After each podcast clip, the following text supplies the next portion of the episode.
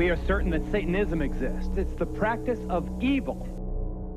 And following closely behind this car was this unidentified flying object. You will prove the existence of the Bigfoot or Sasquatch by bringing in a body.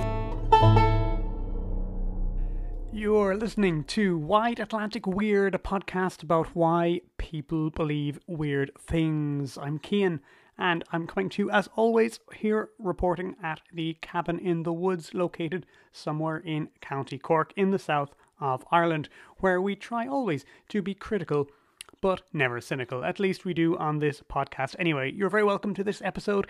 It is all about the 1992 film. Uh, Bram Stoker's Dracula. That is the one directed by none other than Francis Ford Coppola. Coppola. Coppola is how I say it. If that's a problem, this episode is really going to flip you off. Anyway, uh, with me to talk about this film, which I think was my Dracula growing up, is the wonderful Victoria Pearson. Delighted to have her back on the show. Uh, I always learn a tremendous amount talking to her about history, talking to her about um, uh, the gothic and the weird, and we're both mega fans of this film. So we had a great time talking about it. Incidentally, I think probably the first in person interview I've done for the show in a very, very long time as well. So that was wonderful. We recorded this chat a few weeks ago, just at the tail end of a very unusual Irish heatwave. So you'll probably hear the uh, the the mm, the stress in our voice from uh, having to deal with the, the ungodly temperatures of uh, of 27 degrees and up. Really un, unheard of here for uh, people of our particular colouring and disposition. So I have some fun stuff as usual at the beginning of the episode and a few nice things too and a few nice thank yous. So as you know folks, you can reach out and chat over on uh, Twitter. We are at Strange Ireland as always on Instagram. We are Wide Atlantic Weird podcast and you can support the show at buymeacoffee.com forward slash wide atlantic and i have some thanks to some nice people who did that all this month. So thanks to Jeremiah, who um, I, I, think I think the the website sent it through as somebody has bought you a coffee, and I usually think people are trying to just be, you know, just be anonymous, which which is which is perfectly fine if you want to be anonymous. But uh, I reached out, and uh, Jeremiah said, no, no, no, you can you can say my name. So huge thanks to Jeremiah for sending that on, uh, and thanks to Hannah as well, who sent a lovely message. I'm just looking for it now. Hannah said, uh, Belated thanks for the Franklin episode. That's our polar horror episode that we did recently. Top class tales of shoe eating and worse, and ravishing singing from your mother. I'm now reading the ghost stories recommended by your guest. That is, of course, Leanne from the Strange Ways blog, who spoke to me about the Franklin expedition and all things polar horror related on that particular episode. I think the short story we recommended was probably The Captain of the Pole Star by Arthur Conan Doyle, which is, of course, a classic. Uh, the Franklin expedition, Franklin himself, uh, Hannah is referring to the fact that he was sometimes known as the man who ate his shoes due to a, a previous failed expedition, which ended rather ignominiously. Um, I don't think we mentioned the shoe eating on the on the episode, but um, certainly there was a bit of Twitter chat before the episode dropped uh, from uh, fans of the Terror uh, about uh, Franklin being a bit of a shoe eater. So always glad to hear that.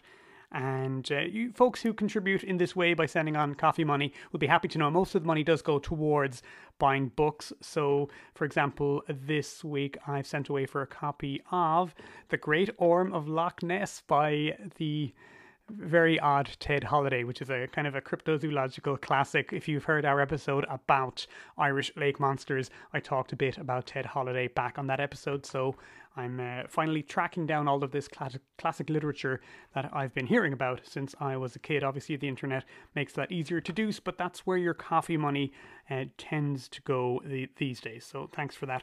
Uh, we had some really, really thoughtful and intriguing critique on the Alien Big Cats episode. Some folks got in touch and said that they felt um, maybe I was kind of cherry picking some of the weirder cases, and um, I do get the I do get the vibe that within the community there is a very strong um, take and impression that uh, a lot of people who have those sightings or have those encounters uh, don't in fact have anything mystical or weird about them, or at least choose not to um, to interpret them that way. Clearly, there are a lot of people seeing them who who don't report them. Now that's something I meant to cover on the episode. Actually, just the the very understandable sociological reasons why uh, there might be more people out there having these sightings but not reporting them. Um, I still, I'm still fond of my thesis on that episode, which is that it probably is a um, a, a, case with something real at the core of it and then a certain amount of folklore around the edges. But I did hear from, uh, let's just say, an inside source or somebody with, with um, inside knowledge and somebody whose work I respect tremendously who said just just to be aware of some of the people who are focusing on those more unusual more uh, paranormal cases that some of them have a bit of an agenda. So I'll keep my keep my eyes open keep my ears open keep my skepticals on as they say and uh, keep researching and reading that one. Uh, my thinking on it might be changing a little bit and there might be another episode on that uh, at some point in the future. So huge thanks to everybody who reached out and um, and gave me their two cents on that particular one. I'm going to recommend uh, an episode of the Impossible Archive podcast, not just because friend of the show Eddie Guimont is one of the hosts, uh, but because they've had an episode recently which uh, really fits into a lot of stuff that I'm interested in. They've been covering a lot of this current UFO disclosure stuff recently. Have been they've been doing a tremendous bang up job of it. I don't cover that stuff myself. It's not really my bag. Um, but I, I kind of prefer the older stuff. I prefer the ufology from the 40s and 50s and 60s and stuff, back when it was a bit wild and woolly. But um, they had an episode recently which I recommend, and their guest was Kate Dorsch, who is uh, writing, I believe, a thesis on some of the early files from Project Blue Book, which, of course, was the US Air Force department um, that dealt with UFO cases. Uh, some people have kind of un- un- uncharitably said that it was like a desk and like two guys. It it was a little bit more than that, but not a whole lot more than that, depending on uh, which iteration of it you're talking about. It ran from the late 40s until the late uh, 60s, and um, there's a lot of great stories associated with it. But um, Kate on this episode is, is, is going back to the primary material and looking through all the files, and I applaud anyone doing that. Some of the revelations in the episode, there was some stuff here that was new to me, and some of it was a bit sad because um, there's a few kind of staples of UFO lore being punctured here. Uh, so you may be aware of the work of J. Allen Hynek, of course, who was the I've just finished a biography of him. He was the civilian scientist advisor to Blue Book for much of its runtime. And um, one thing I didn't know that Kate talks about is how he was actually quite down on the, the Kenneth Arnold sighting, the, the, the 1947 sighting that's generally regarded as having kicked off the modern UFO era. Kenneth Arnold was the subject of one of my early episodes, and why I've always been critical of the fact that I've always thought it significant that you know the, the the flap of UFOs that were were reported after his case was publicized were saucers because that's what the paper said but that wasn't what he said he saw. So people were reporting what they read not what he initially saw. That always struck me as hmm, let's say significant. However i had always regarded arnold's sighting as at least genuine and um, a, a case where a guy genuinely saw something that he could not identify. Uh, Kate Dorsch talks in this episode about how Hynek, who is still a very respected guy amongst um, UFO believers and, and many skeptics, not all. Uh, he he wasn't really into this case, and given that the case itself is so fundamental to the shape that ufology took, I was surprised to hear this. So yeah, I'm I'm learning new stuff all the time.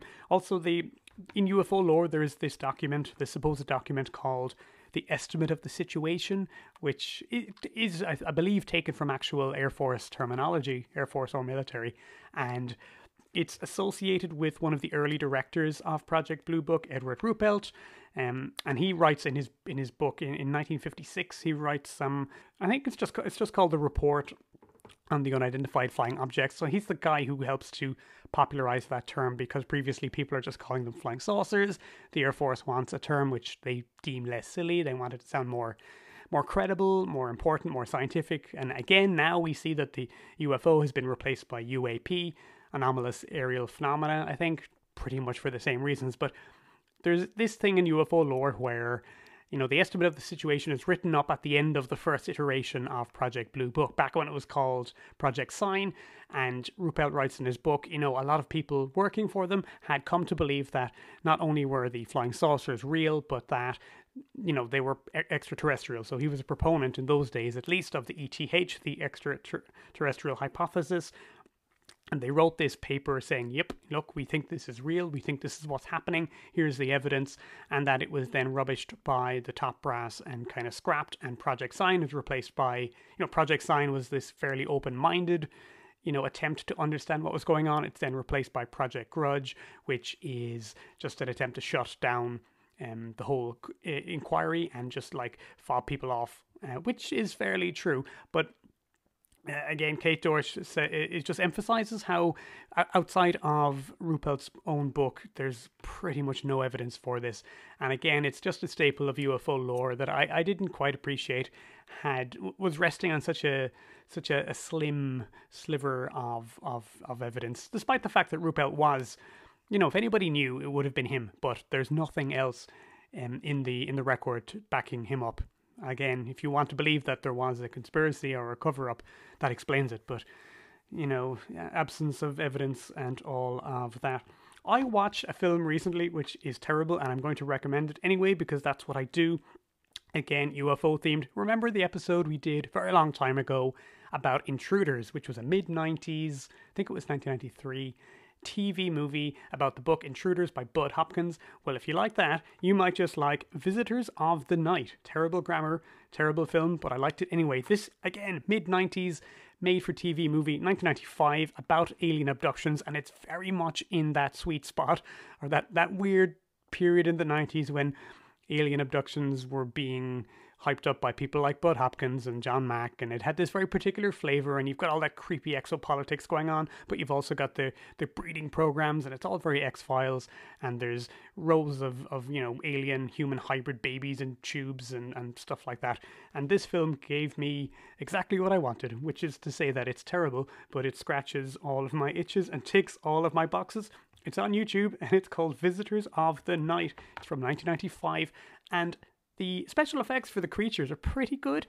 You can you can tell somebody has gone out of their way to, um, you know, have them not be exactly your classic grey, but they're they are pretty damn close. So go check that one out. If uh, oh, um, and the music throughout is just like so Mark Snow in the X Files from the same period. Uh, it was giving me goosebumps. So check that out if you like such things. Now, my beer for this episode is Whirl Domination IPA. This is tremendous. It's one of my favorite beers I've had for ages. Unfortunately, it's not Irish, it is Danish, and it's from a company called, hmm, To Øl, which oddly enough is similar enough to the Irish word for drink but um, I presume that's not where this comes from. So, Whirl Domination IPA, very unusual, very hoppy, very hipster. I'm enjoying it uh, to the hilt. So that's enough intro, blah, blah, blah. You've come here to talk about 1992 Dracula. You've come here to talk about bad English accents. You've come here to talk about old fashioned, deliberate or not, special effects and crazy hairdos. Uh, speaking with me, of course, as I said, is the awesome Victoria Pearson. Uh, Victoria is a PhD candidate at University College Cork. Uh, she's researching the life and work of Francis Moylan, Bishop of Kerry and Cork, 1735 and to until 1815. So she is a serious history person and uh, has serious memories of watching this film back in the day. Hope you enjoy it.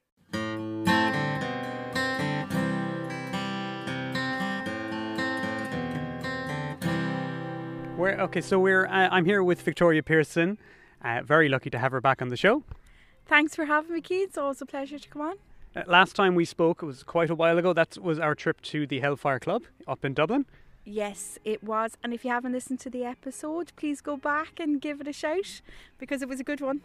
Yeah, we had a good time. This time we're talking about primarily Francis Ford Coppola's Dracula, which is a favourite of both of ours. But before we get stuck into that, um, I, we we're, we're somewhere in Cork City. Um, we're outside, which is lovely. Nice change. We're in the land beyond the forest. we are somewhere where there is a lake and trees, and uh, somewhere there is a jazz trio playing. You may pick that one up in the background. I'm not really sure how that'll sound. Um, it's it's for adding a certain element of uh, sophistication to the proceedings. I think.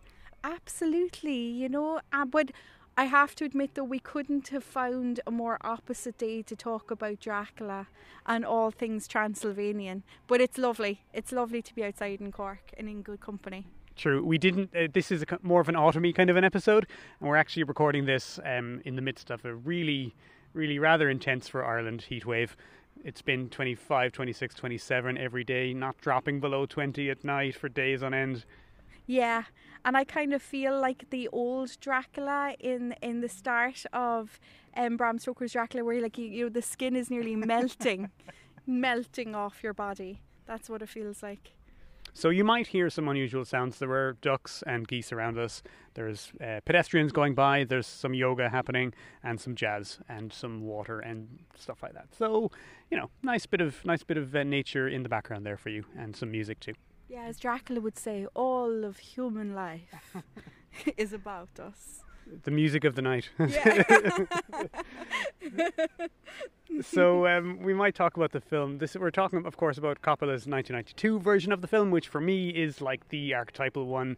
I guess it was the one that was always on TV when I was a kid, but I don't. I don't actually remember when it came out. I don't remember being excited about it when it came out. It came out in 1992. Um, I picked it up on TV just a few years after that, but I know this one meant a lot to you at the time. Well, I actually do remember it coming out and like seeing kind of like snippets of it on the television. And of course, it was way, way before we could Google anything, or there was obviously no YouTube. But you, you get like sort of smacks of it on the television. And then I remember too in the old HMV in town here in Cork City, they had that like fabulous like um stand you know of like the it was like a grey wall with this gargoyle of Dracula's face. And I think it must have been at the time advertising the soundtrack because it wouldn't have been out on VHS tape I suppose at that stage. But it was I remember being absolutely fascinated by that.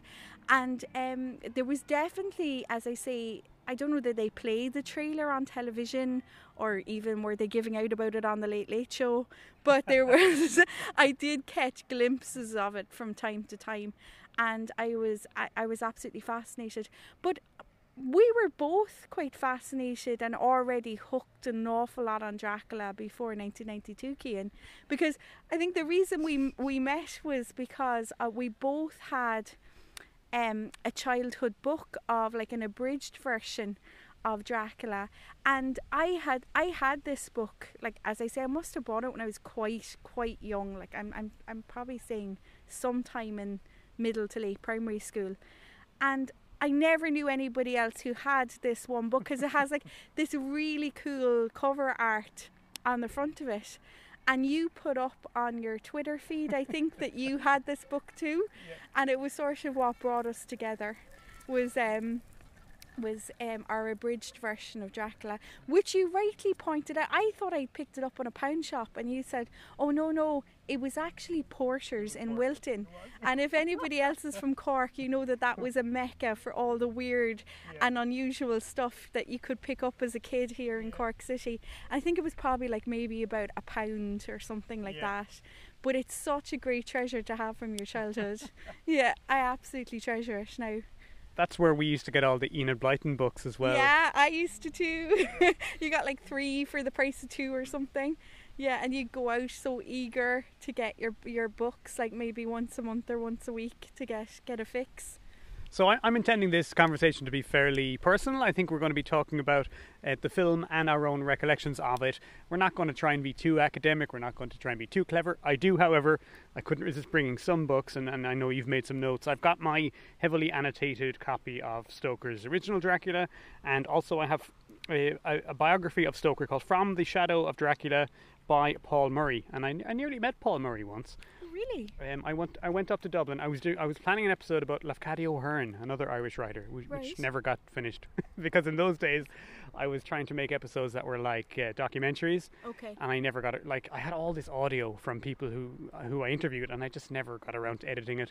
And I went up to the Dublin Literary Museum, the Dublin Writers Museum, right. and they were good enough to talk to me, and they had a Lafcadio O'Hearn. Um, exhibition at the time, and it turned out that Paul Murray, who's he's written biographies about Stoker and Lafcadio O'Hearn. He was giving a talk. Yeah, and they do this. Sto- like, there's a Bram Stoker festival in Dublin every year, isn't it? And I, again, it's on my bucket list, but I've never quite made it. But they always try and get like interesting people to come and people who are like really expert in this area and in in Stoker and his life. You know. So put the, put everybody put that on your bucket list. Uh, lastly, before we uh, talk about the film, I think we should do our, our drinks for the episode because it is a very sunny uh, and warm afternoon, and because we are in Cork. Victoria, we have a very Cork themed drink. Maybe expl- can you explain this one for people who aren't from Cork? Well, in, in the true spirit of Dracula on a very sunny day, both me and Cian never drink wine. so we're having Tanora instead, which is like the local brew of um, fizzy drink. Um, and it's it, it really is sort of a kind of a staunch Cork Cork thing. Um, there's I remember seeing recently there was a documentary, one of the many documentaries on the telly about the burning of Cork because we're going through the decade of the centenaries here in Cork City at the moment, and it mentioned um, the burning of Cork in December 1920, and it even said, like as a byline, that the that the Black and Tans burnt down the Tanora factory. Like their evil know no bounds? Uh, Just a quick note for folks listening outside of Ireland or who aren't familiar with Irish history. Victoria is referring to the fact that as we recorded, um, we're in the middle of a lot of centenaries, and that's because a lot of important things happened in the history of Irish independence, roughly between about 1916 and 1923, including uh, the War of Independence and then an Irish Civil War after that. So a lot of anniversaries. Um, the Black and Tans she's referring to, of course, were the rather infamous um, uh, addition to the British uh, military and police force who were in Ireland at the time. They were kind of known for uh, brutal reprisals during the war and um, occupy a kind of a still a very uh, folk demon kind of a position in Irish society. And uh, in 1920, in particular, they burned a section of the centre of Cork City to the ground.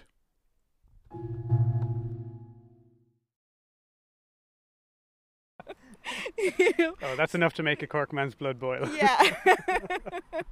Nice. Okay, so that that's our that's our uh, our beverage for the episode covered, and uh, yeah, let, let's talk about the film. So, Francis Ford Coppola, early '90s, he's got this idea to uh, to make a version of Dracula, and he's looking at the previous editions of Dracula. He's looking at previous adaptations. What's what's his idea? What's his mo? What's how what you know? How is he going to approach this to to make it different from other other versions? What do you think he had in mind? Well, it's really interesting. You know, in preparation for the show, I was going over, looking back at like old books that I had, and of course, I was looking at there's there's a really really good making of the Bram Stoker's Dracula available on YouTube for anybody that's interested. And apparently, Francis Ford Coppola, this was like his saving grace.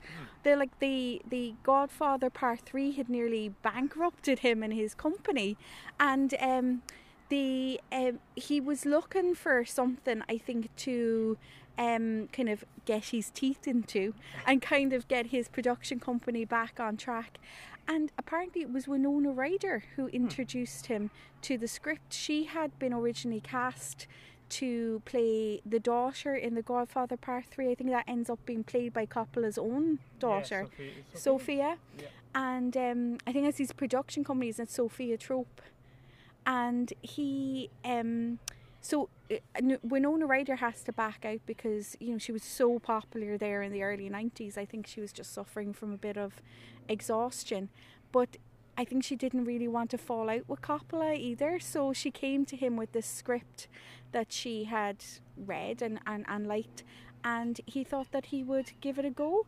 But there was all these kind of weird stipulations to it you know because it was sort of like I don't think anybody was willing to give him like a massive budget to make it. So he he actually agreed to make it entirely on sound stages. Right. So there's no like locations in Yeah. it. They're all like purpose built sound stages.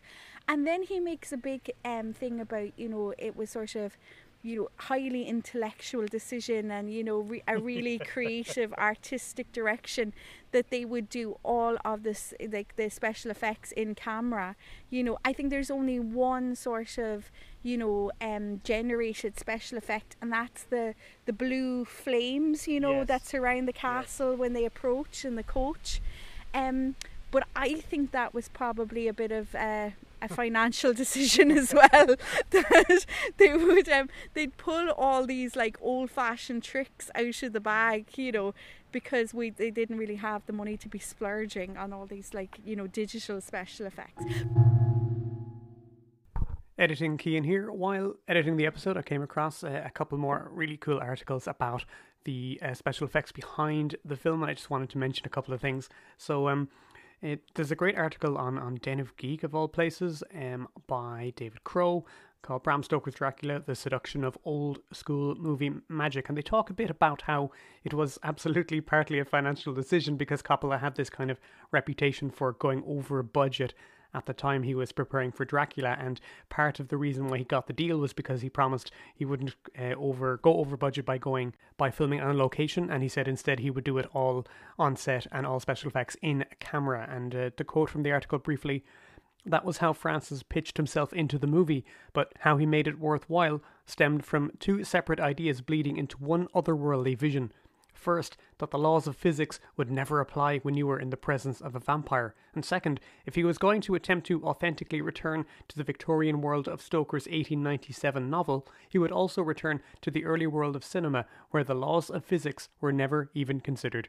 I'll put a link to the article in the show notes. There's some lovely examples of a, exactly how they attempted to imitate the exact styles of special effects that might have been available to people creating cinema at the time when Stoker would have written his novel.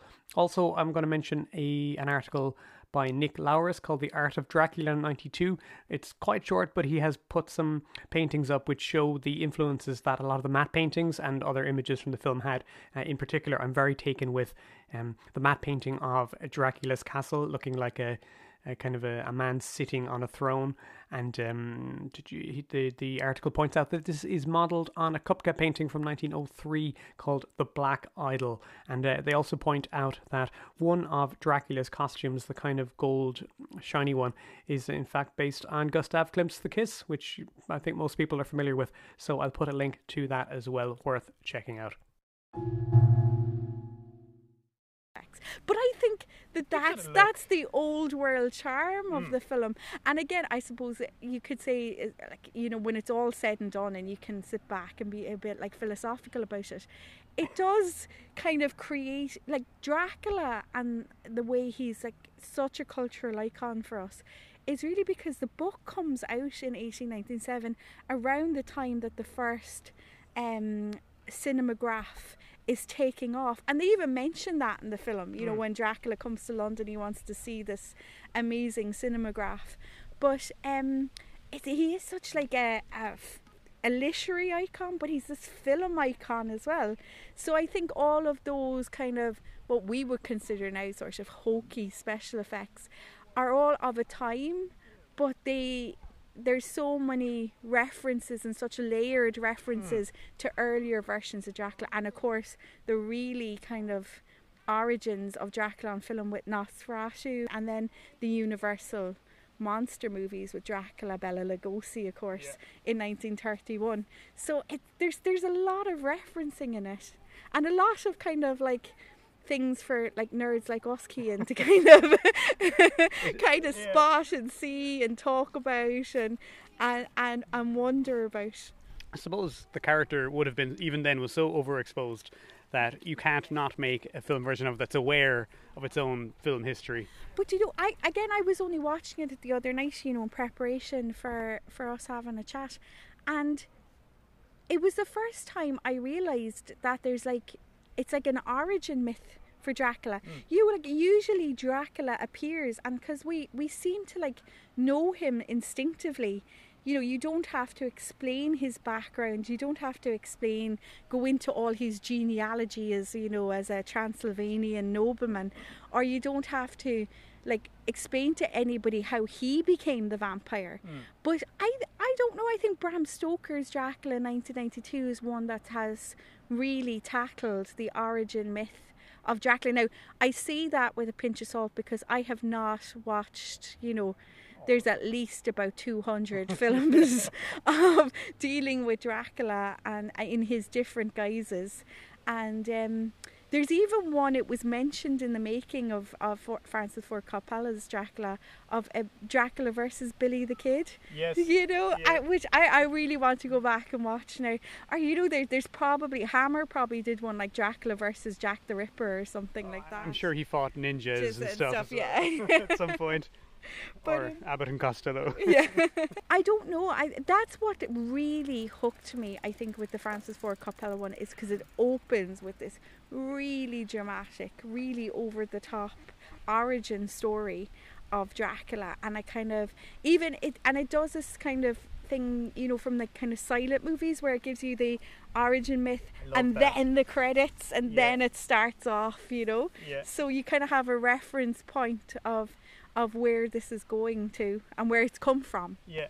you know and i think the the choice as well of having like um anthony hopkins's voice to do the to do the narrate to narrate the story rather than like um gary oldman doing like the transylvanian accent Yes. there's something in that that really hooks you I think um, so, so. He call he decided to call it, Fra- you know, Bram Stoker's Dracula. So he clearly, in his own head anyway, he's saying, "I'm going to take this back to the original material in some way." yeah And I suppose, you know, like like you say, most people are familiar with Dracula from film versions, not from the book. A lot of the tropes and the stereotypes associated with Dracula come from the Lugosi version largely. Yeah. And I suppose Coppola is thinking, I'm going to go back to the book in some ways. And he does, like, he brings back characters that you don't, you know, the, the three suitors for Mina aren't in every edition.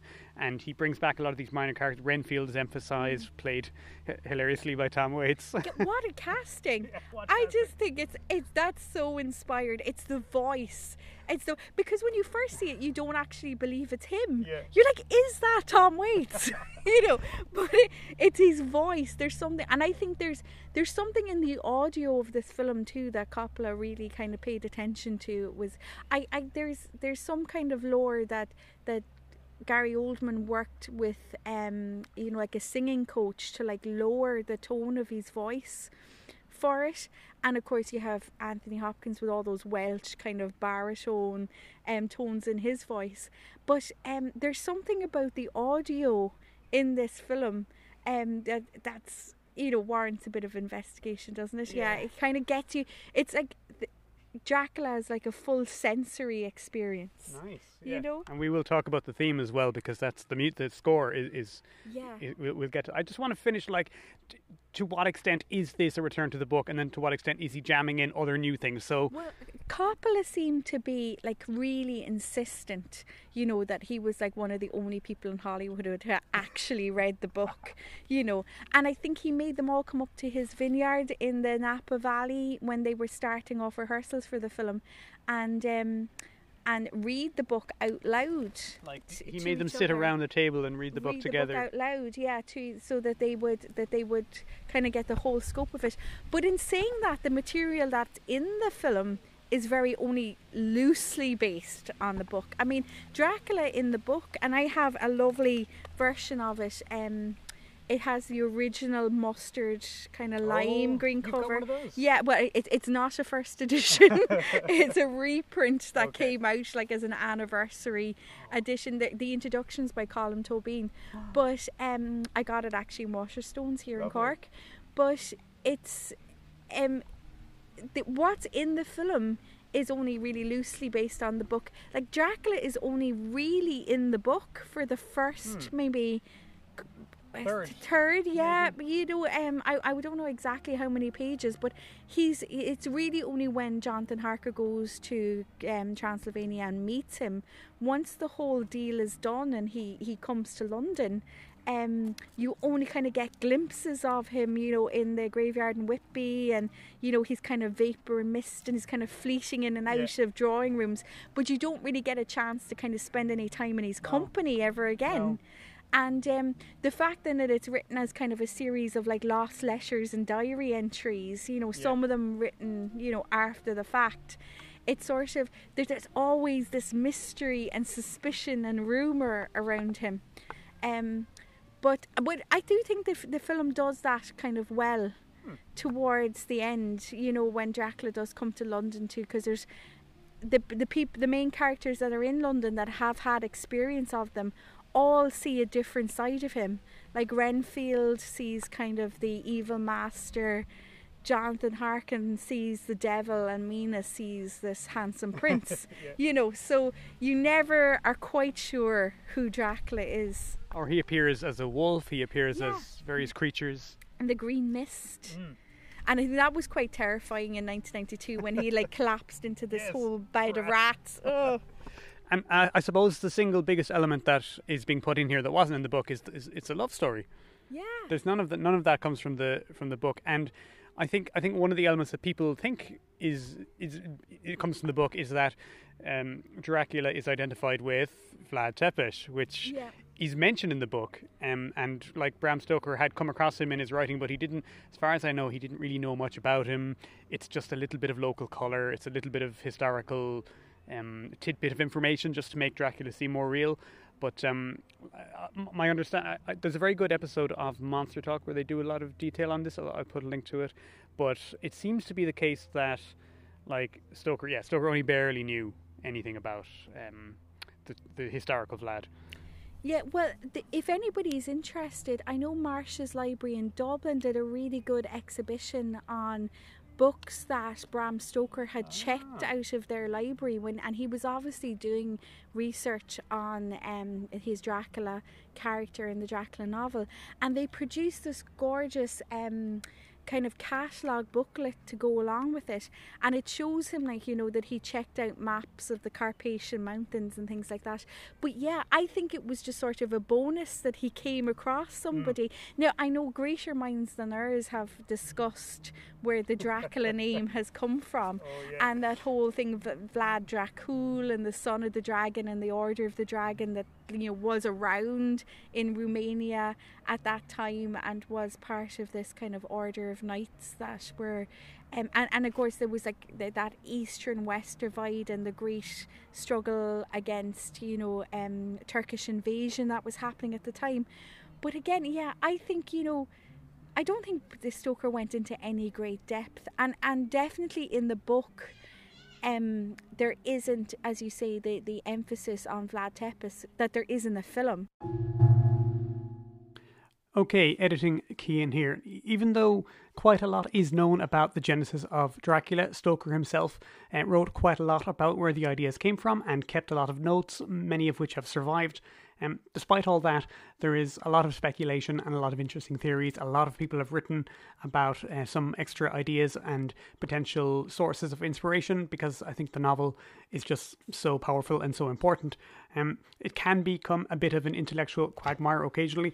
Uh, I'm going to have a cowardly retreat to academia and read a little bit from The Shadow of Dracula, A Life of Bram Stoker by Paul Murray, um, and just a few of the places where Stoker got his ideas for sure, because it kind of does fit into our conversation here. So um, he writes Stoker stated that his knowledge of vampire superstition came from a good deal of miscellaneous reading, especially Emily Gerard's essays on Romanian superstitions, which had appeared in 1885 and were later expanded into a couple of volumes uh, that appeared in a magazine called The 19th Century in 1885. Her book, The Land Beyond the Forest, was published three years later. Stoker certainly took extensive notes from Gerard, including on the identification of St. George's Day as the Witch's Sabbath, on the Scholomance, they, where Dracula would imbibe the devil's teachings in Stoker's novel, on 13 being an unlucky number, and on the vampire or Nosferatu. However, we also know that the appearance of the Carpathians, used in Jonathan Harker's journal of the 5th of May, was based on notes taken by Stoker from On the Track of the Crescent of 1885 by Major C. Johnson. Other sources for Transylvania included Charles Boner's Transylvania, Its Products and People of 1865, and William Wilkinson's An Account of the Principalities of Wallachia and Moldavia, with various political observations related to them from 1820, which he found in Whitby Public Library when holidaying there in 1890 and importantly, Wilkinson was Stoker's source for the historical Dracula, and it was from here that he derived the name.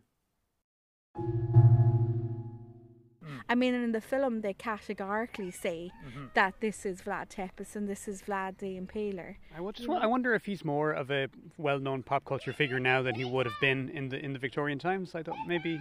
I think so. I think like we, we're we we here in you know this far west in Ireland in the UK, we only remember Vlad Tepes because we link him so strongly now to Yeah. Dracula, and I think this film had the biggest effect in doing that. I think the, you know, certain people who maybe studied this or had read further into the books knew about it, but I think a, a, like um, a mass appeal, you know, audience only knew about this from from Francis Ford Coppola.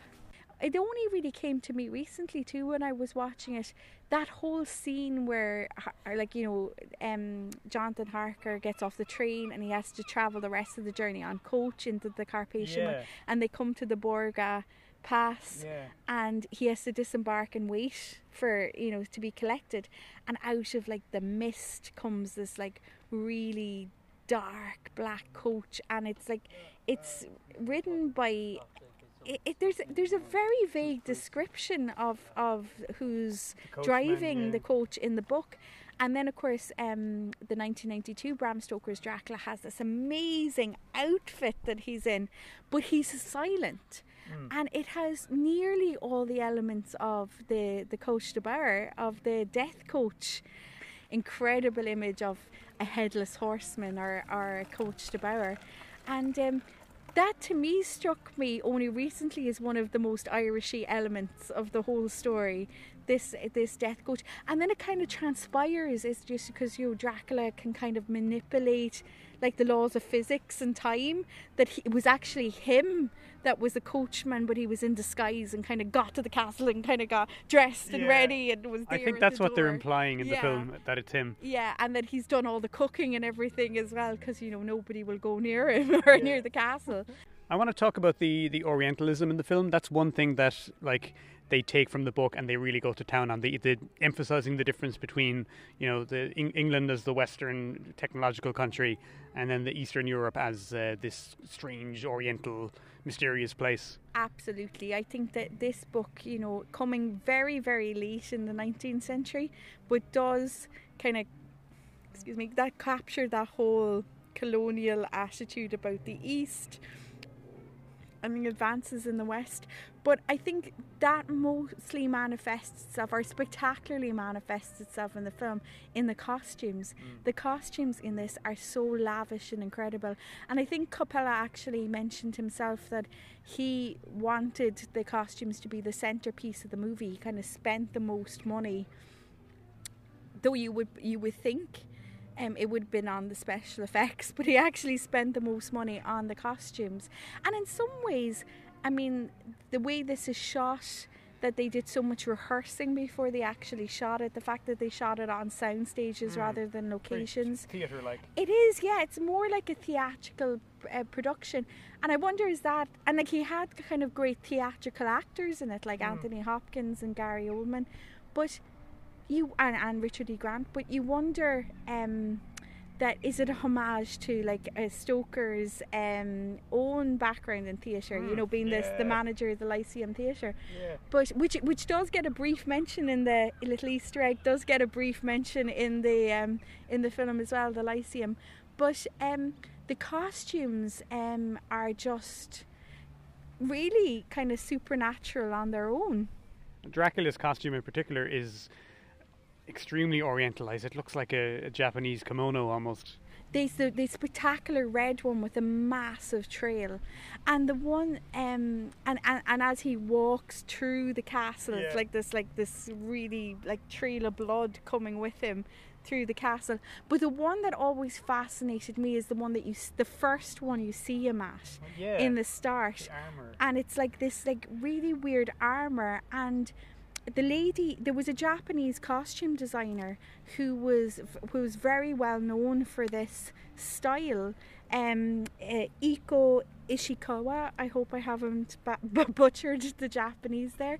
But she um she said that she took a lot of inspiration from animals, different types of animals, to make these costumes. So, like an armadillos with their armor and how that all fits together, and different types of lizards and things. And I think that's to pick up on the primeval kind of side of Dracula. But it's that armor, and it it almost looks like he's been flayed alive. Yes. Yes. It's like um, you know, if you go to any of those you know, um, body works exhibitions and and they've the real cadavers, and I, that I, that says something as well about the impalement and the torture, that torture the real Vlad was famous for. for yeah. yeah.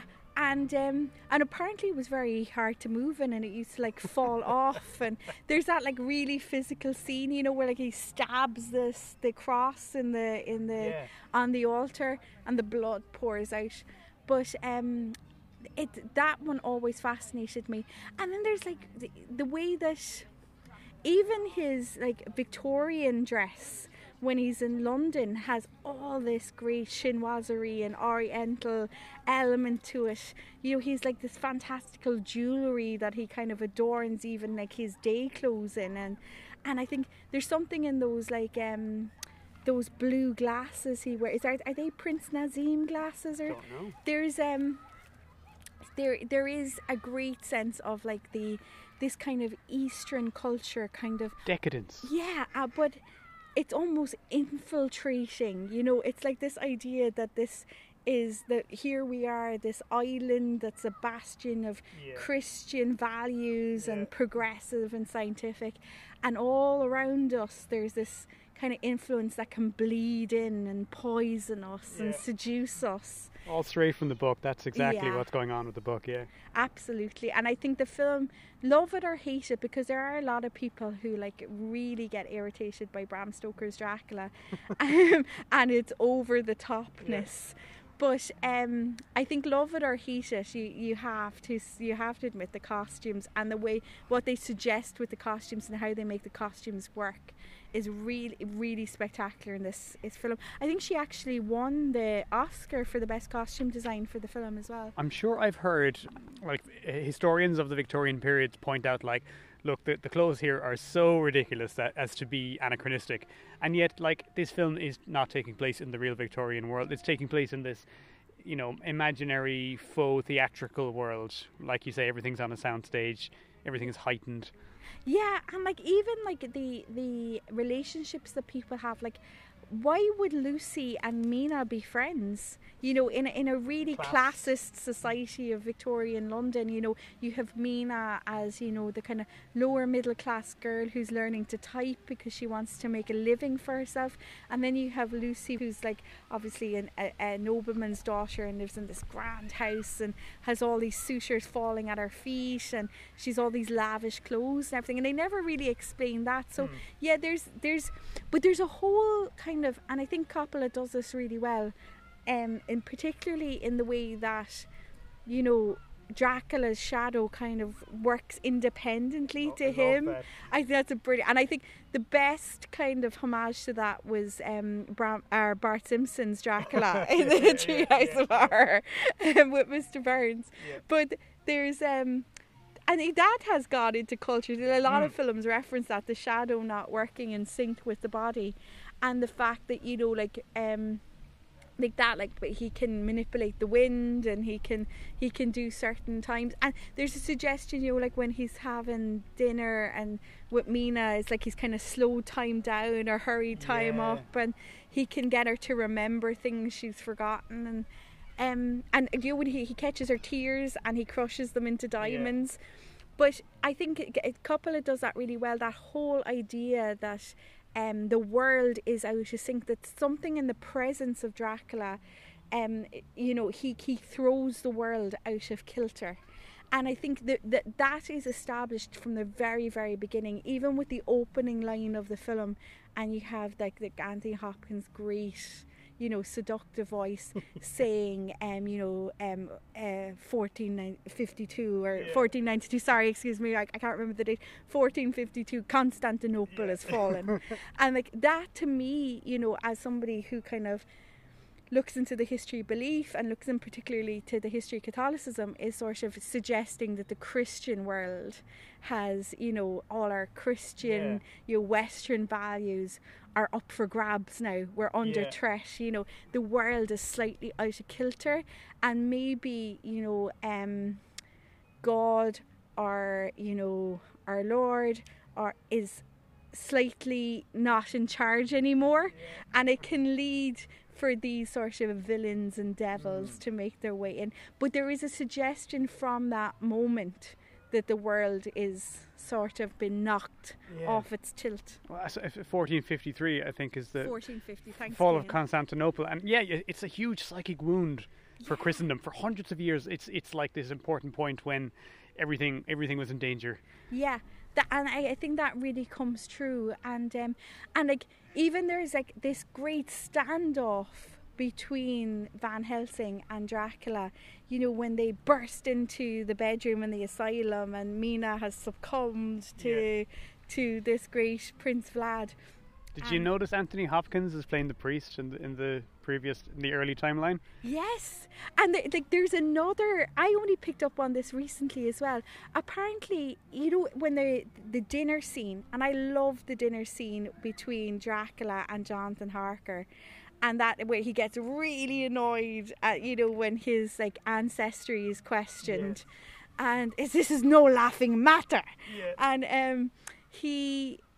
eh, There, there's a portrait on the wall and apparently they used a German portrait artist from the 15th century, Albrecht Dürer. Sure, yeah. Um, he had a self-portrait that they manipulated Oh. um, to be. Um, it's supposed to be the young Vlad Tepes that we see at the start of the movie with the, the long brown hair and and the and the cle- and the sort of clean-shaven face. There's that one picture you And always see of, of him eyes, as a young man. Yeah. But if you look at it closely, it actually looks like Anthony Hopkins to me. Right. And I think there's some suggestion that Van Helsing's bloodline and Dracula's bloodline has been sort of kind of swirling around each other all the way during through the centuries. There's some interesting stuff in the film about reincarnation, and Yes. obviously the same thing with Elisabetta and um, and and uh, Wilhelmina, which I don't, I can't, I don't think is in the book. Um, and, and some some Victorian writers were really into this. Like H.R. Haggard was all into reincarnation, both in his books and in in, in his own personal beliefs. And on, on no way was this an uncommon, you know, in, in the world of the occult, you know, 19th century writers. Um, reincarnation was absolutely a thing they were fascinated by, and it, it feels right, doesn't it? Even i if Yeah. not in the book, but it's in the film. It feels, it, fe- It, it's what sorry, Keen. It's one of the only times where it actually seems like it seems believable. You believe it straight away that these characters are kind of leapfrogging through time and you know the oceans of time to find you that you believe that and I, again I, it's something I only noticed recently too is that the Mina's character whether she's Elizabeth or Armina has a great penchant for wearing green yes. and that kind of suggests that maybe our loves and likes and dislikes probably follow us genetically or in our bloodlines um, through time as well. But there must be. I'd love to look into more about this colour. Why is she wearing a colour green? Colors in, in film can have meanings. White usually means innocence, and you know, red means blood or violence, and and, and uh, I mean, obviously, uh, Vlad wears red frequently, but not always. It's not. Not always. in some Chinese films, like Zhang Yimou films, colors always mean a partic- they're very precise about what the color means. Um, it could just be the case that they want to remind you that it's the same character spiritually in different formats. Yeah, that would make sense. That we do you do associate it with her, and even though I only picked up on it, you know, recently, probably subconsciously you've seen it from the start. Absolutely, but there is this whole there's this great scene be- standoff between Van Helsing and, Da- and Dracula, where he says, you know, um, I am I I defended the cross, but I was betrayed, and look what your God has done to me.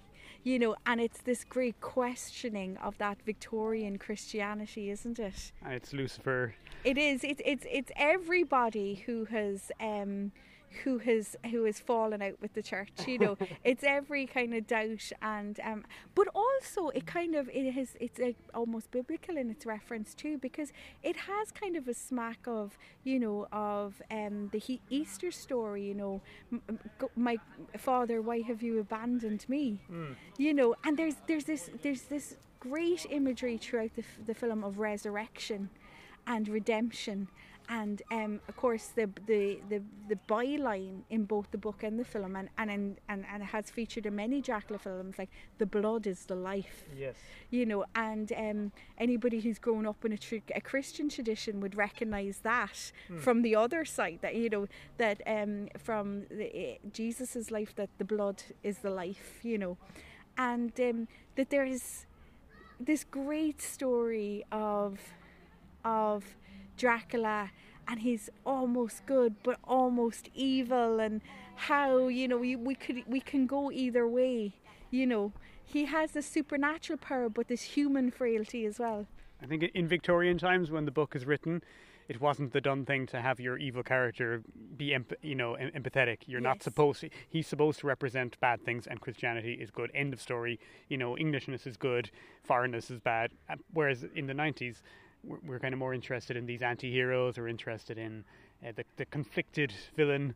yeah and i think even uh, um, gary oldman says that he wanted to play him like kind of a a, a, a raphaelite kind of character like a fallen angel Tragedy. uh, yeah, this tragic, you know, anti-hero, which you know probably would really appeal to somebody like Gary Oldman's personality, you know, um, that made a career out of playing the anti-heroes.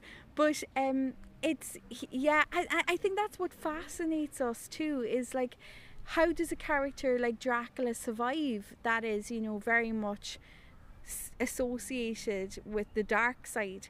How does he survive then in our kind of modern, cynical, secular world where we don't have black and white anymore? We have like kind of a really intermingling of grey, you know?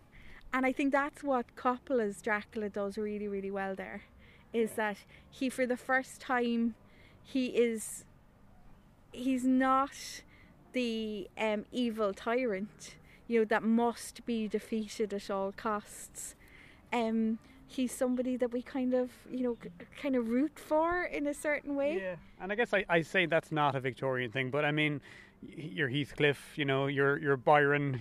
Yeah, he's yeah. Well, I mean, There is a history of that. There is, and I think Coppola was very much aware of that, and I think that's why he's so like over the top gothic, is that he was like making absolutely sure that we root this version of Dracula like with our romantic heroes. So was this a big go- like if you were a young gothic person or somebody who was into that style at the time when this film came out, was this a big touchstone for that? Absolutely. Well, if, I can only speak for myself, but I would say absolutely. Abso- I don't. uh, For for years and years, I have tried to track down various you know items of clothing that I've seen in that movie that I've wanted to wear, and um, even a couple of years ago, I talked my my hubby into um, dressing up as Bram Stoker's Dracula for Halloween.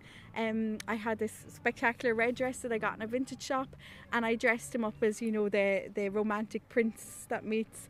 Um, so I, I lived out my fantasy, but um, I think for you, absolutely, and I think it affected us on levels that we don't even realize. You know, um, it was so. Again, for a long time, we got our kind of gothic ideas from books. And it, well, definitely as a child, I would have picked up a lot of my love of the gothic from reading. Anne Rice. Uh, yeah, Anne Rice. And I think around this time, yeah, that's an interesting point because around this time you had Bram Stoker's Dracula, you had Interviewed a Vampire, which again is very over the top. yeah. Um, gothic, and, yeah. and in its costumes, and we began to kind of get a, get a visual reference, Hmm. you know, for for gothicness. And I think we like, I remember seeing a version of Wuthering Heights as well. Funny you mention it around this time. Uh, like Ralph Fiennes was Heathcliff. No. Um, and uh, it was, you know, I, I had a huge impact on me, like particularly visually and in terms of like clothing. I think as well, like in terms like of the music of it as well. Do you know that um, they it, it kind of put another layer into the music because it has such a sweeping score. It's not like gothic music, like it's not It's like not the cute- scary. It's epic no. and and haunting and romantic. That's it you you kind of moved away from like listening to Depeche Mode and The Cure and kind of thought well you can be a little bit more sophisticated in your taste I will say the I think one of the main the main theme is like used in trailers all the time. Yeah. Like, and what has been for years, the one that did it, didn't. It sounds like a train coming. It makes me think of like something big and scary and ominous is coming slowly but uh, unstoppably towards you. Yes, it's like fate, Yeah. destiny. But again, it's it's invade. Like you said, he, it's all about you know England. This bastion of Christianity is being invaded by something evil and foreign. And like Dracula, the novel, is right in the center of the movement that we call invasion literature. Yes, and even like the this the opening lines of the book, you know, it's Harker's journal where he says we and like like obviously Super blunt. points out we we've we've crossed from the west into the east. Yeah. You know, And he's in Budapest. Like yeah. he's not even that far. he's but he's like, oh, this is strange and scary and way foreign. too far from home. Yeah. And um, They're eating goulash. Yeah, and they have, they put paprika on their chicken. Oh my god! that, Yeah. he um, but he's on a train when he's writing it. So I think that's what that music kind of captures that Yeah. mechanical drive, you know, that unstoppable driving that goes along with it. But yeah, the mu- the music in this is quite profound. And then Annie Lennox does kind of the song that like, you know, becomes popular. But um and I, can, I think that starts that whole kind of you know, then Interview a Vampire had to have like a pop song, and then like you had like Batman. You remember Kissed by a Rose? Yeah. There was all these Prince. like yeah, these pop songs then all had to go along with these movies. That went on right up until the end of the well, early early 21st century, maybe. Yeah, there, there was like you had to have kind of a modern hook Yeah. to the score, but the score of Dracula is kind of really monumental, and I think it, it wouldn't be the same movie without it. That's- We're really, really driven by the music in it. we should mention some of the stuff that people don't like about it. Like, so, I, I think amongst a lot of people, this film is now quite liked. I think there's uh, been a, I think over time, people have had a. Some people ironically like it. Some people just very wholeheartedly love the Gothicism of it. But to some people, it's a bit of a joke, and I think that's largely down to a few acting choices. Absolutely. Yeah, I mean, like, there's, it's, you know, it's a bit of a cult classic. It was really successful at the box office. I think it took in like over, I think it was like $250 million at the time. I think like that's nearly probably like 30 years ago now. Like, that's going to be, that was probably quite a lot of money. And it still sounds like a lot of money. But I think over the years, I think it was really popular on VHS tape. And over the years, it has kind of developed a bit of a cult status, really. But as you say, it's a bit of a pastiche as well. and people do, and I, as I say, it's, it's kind of a marmite. People love or hate it. I know a lot of people that really, it really irritates. And I think, yeah, the acting choices are, are a bit. Um, I have to say, I've uh, the the two girls always sort of grated on me, even though I love Winona Ryder in her in the Elizabethan kind of mood, and I think she does that really well. Her sort of faux English accent as Mina just gets me, and then sometimes Lucy, Lucy in her insistence. And in their kind of sugar coated, Yeah. you know, kind of girly, In my dreams, I yeah, did. yeah. she kind of gets to me. But I think the one that stands out for everybody is Keanu Reeves' performance in Yeah. this. Was do you think it was some kind of a compromise? Like, you know, we're being given this budget, we have to have the young hot star who the kids like. Well, absolutely. I, I do think that Coppola was very, very conscious in this movie of spending money and making money. And I think this was sort of um, kind of his last stand. You know, this was the Alamo. He had to kind of make this work, or else, you know, everything was going to go um, by the wayside. And I think having, like, when you think back to 1992, I, for me anyway, Keanu Reeves used to always be in Smash Hits magazines. Yeah, he was in yeah. all the girls' magazines, and he had kind of come onto the scene, uh, you know, in these, you know, Hollywood, California teen movies, Yeah. and um, that he wasn't probably this the person we know now in 2021. You know, after going through the whole Matrix and all of No, that. he and was the beach level bum. of- yeah, he was. He You're was. expecting Harker to turn around and say, "Dude, Yeah, yeah, that Bill and Ted sort Yeah. of thing. He couldn't, he ne- he didn't shake that off for a very, very long time. And I think at the time too, the haircut, you know, like that step haircut was very much on vogue, and um, he had all the hallmarks of like your teenage girl, like Heartthrob. heartthrob. But and then when you put him, you know, next to you know actors like Anthony Hopkins, you know, who had just come off the back of Hannibal Lecter, Mm. um, and- and you kind of forget that, like you know, had just won the Oscar, come off the back. I will say Hannibal I've watched Lecter. The Wolfman recently, and uh, Anthony Hopkins can chew the scenery just as good as anyone. Yeah. He's quite funny in this, isn't he? He is, and apparently he actually like actively went after the part. There's a rumor that um, Liam Neeson um, audition, and I, if you can remember, remember Liam Neeson was kind of having a bit of a moment around this time as well. He'd been like in Rob Roy and Schindler's List and all these ones, and. Um, I think Schindler's List came a bit after, but you know he was having a bit of a moment, and um, but Hopkins apparently deliberately went after this part and was uh, and quite enjoyed it.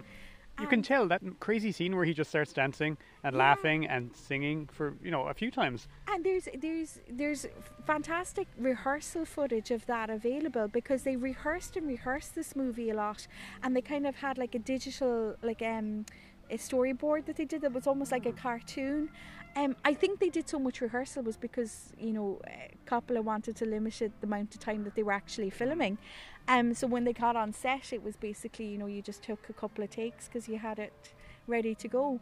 But um, there's this fantastic where he explains how the he he came up with this idea of the dancing, and he while they dance towards the end, yeah, he he smells Mina's face because he explains that he thinks that Van Helsing would. he he's looking to see was she in contact with Dracula. But I just I think it's a real Hannibal Lecter type of reflex, isn't it?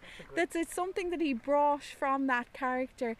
And like, you know, when you look at the movie, sometimes like you have these like great you know, iconic characters of of like horror. You have like An- like Hannibal Lecter and Dracula. So it's it is a homage to those older movies where it's like Dracula versus. He, he in makes this, you have like Dracula versus Hannibal Lecter in some ways. Firstly, I, I like the implication that like his bloodline has followed the Draculas Yeah. through the centuries. You know, trying to look, trying to stop them or or save them or whatnot.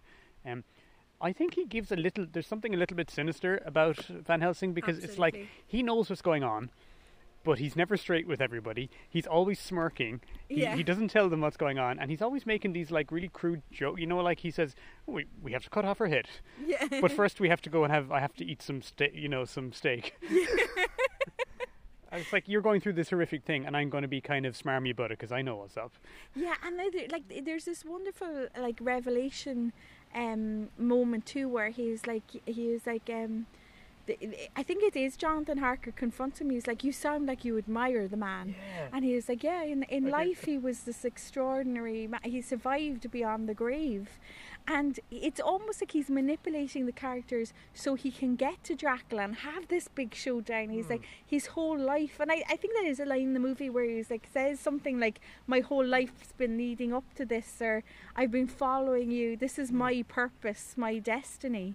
You and there's that bit right towards the end where Mina is turning, and she kind of seduces him, um, when they're camped outside Castle Dracula. And uh, yeah, he he has like these various shades of grey in him as well. And there's nobody more perfect to play him than than Anthony Hopkins, particularly at this time in his life.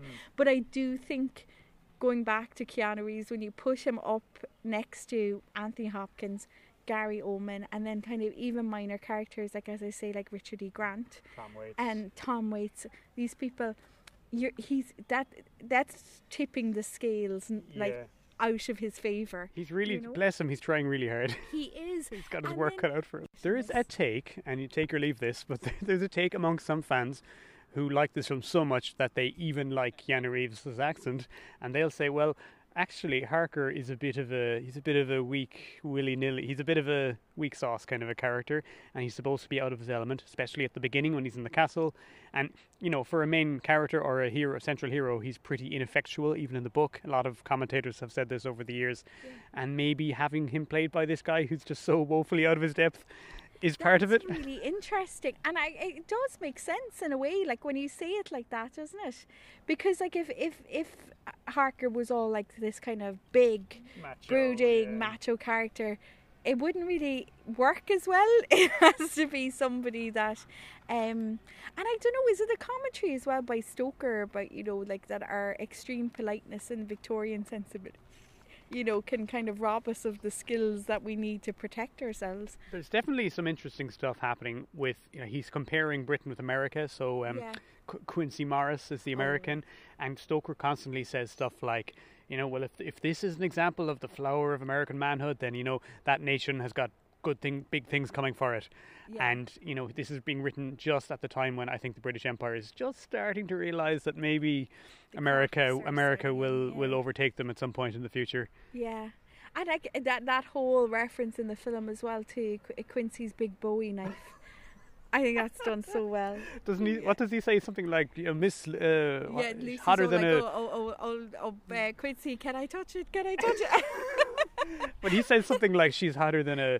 a yeah, it's somebody who rides bareback naked or something like along those lines. Yeah, it is. Um, yeah, there is. Stoker is kind of, I think, trying to kind of say something about masculinities in this book, and you know about how kind of the Victorian culture is kind of like strangled or um, emasculated some elements, some elements I- of yeah. of British I- culture. Churchill, who was effectively a Victorian in, Yeah. in his outlook, and he writes a book called "A History of the English or the English-speaking Peoples," which is a, a title deliberately attempted to rope in the Americans and say, "Look, you've left us, but we're still together," and, and you can't help but sense like this idea at that time in England of like, ha- got to keep the Americans on side because they, it looks like they're going to be the future.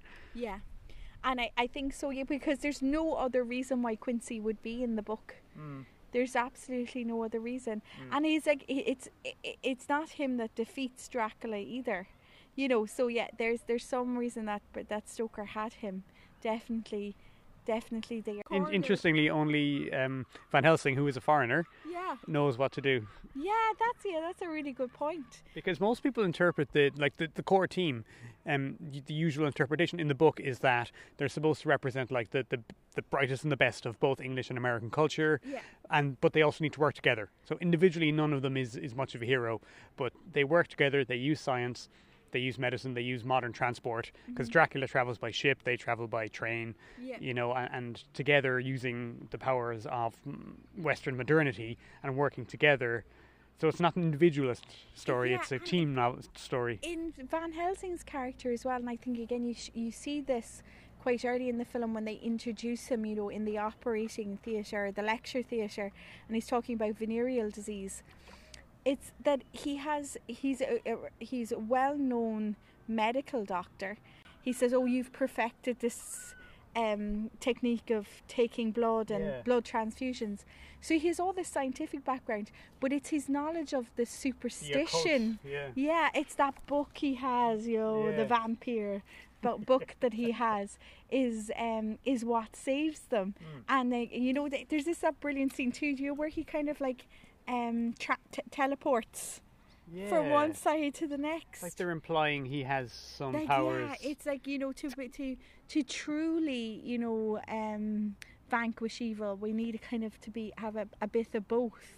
We need the science and the superstition to and it's like he's just pulling this silly little trick just to remind them, like, hey, there's you know there's more in out there than in your philosophy. yeah, and he says You don't know everything. Like, yeah, there's something out there, you know, not in here.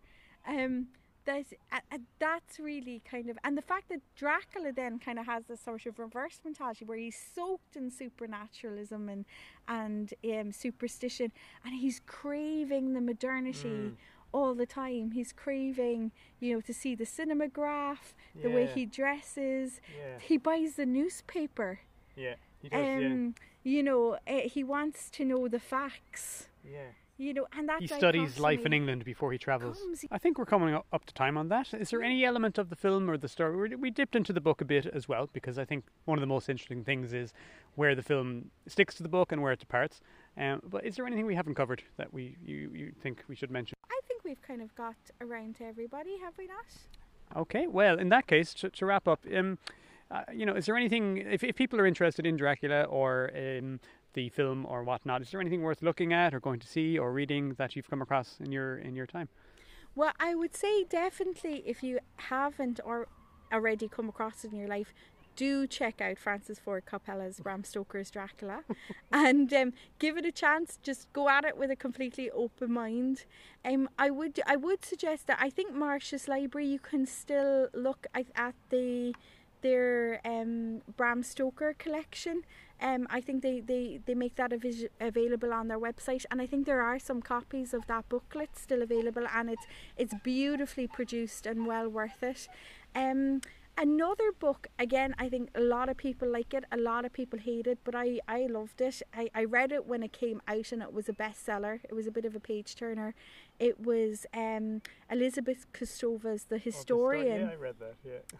and it's it's her kind of take on when the historical Dracula meets the supernatural Dracula, and it kind of questions all our kind of notions about um, who we think Dracula is, but also kind of picks up on those questions too about superstitions and who we are and scientific knowledge and how that's changed us. So I would really, really recommend that.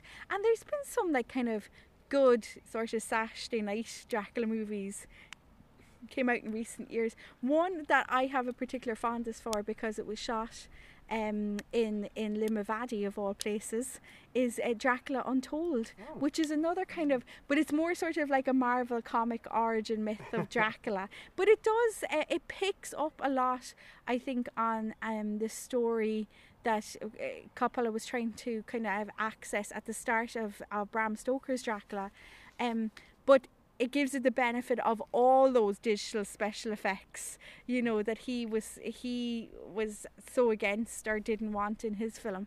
So i dracula untold is very good as well i think. But again it, it's it's something that you have to kind of you know, just kick back and relax don't be watching this for any sort of great, you know, secrets uh, uh, or um, or revelationary moments. It's not going to come with that. I, I've probably recommended far worse films on the show, don't worry.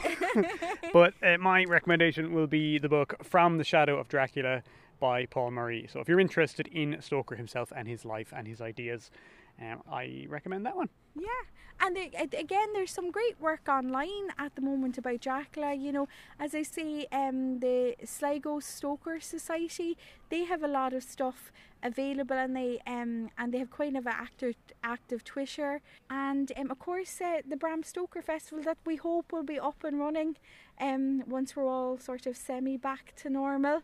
Um, so th- there is quite a if you're if you get interested in this or you know Bram Stoker's Dracula the movie whets your appetite there is like a lot of things out there that you can there's a Dracula for everybody yeah That's a nice way of putting it. Victoria, thanks very much. Always a pleasure having you on. it was great coming on Kean thanks for having me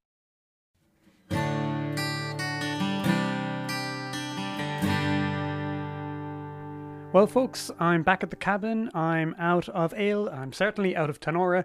So I guess that means that it is about time for this episode, and that's all we have for you fine folks. So once again, huge thanks to the awesome Victoria. Always great fun talking to her, and uh, always great fun speaking to someone uh, when they're talking about something that they, they, they really care about and they really enjoy. Hopefully that came out in the episode as you were listening. Uh, as always, reach out, say hello on Twitter. We are at Strange Ireland on Instagram.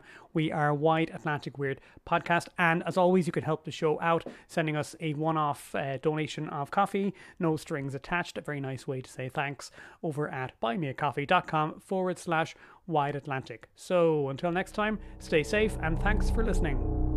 We are certain that Satanism exists. It's the practice of evil. Following closely behind this car was this unidentified flying object. You prove the existence of the Bigfoot or Sasquatch by bringing in a body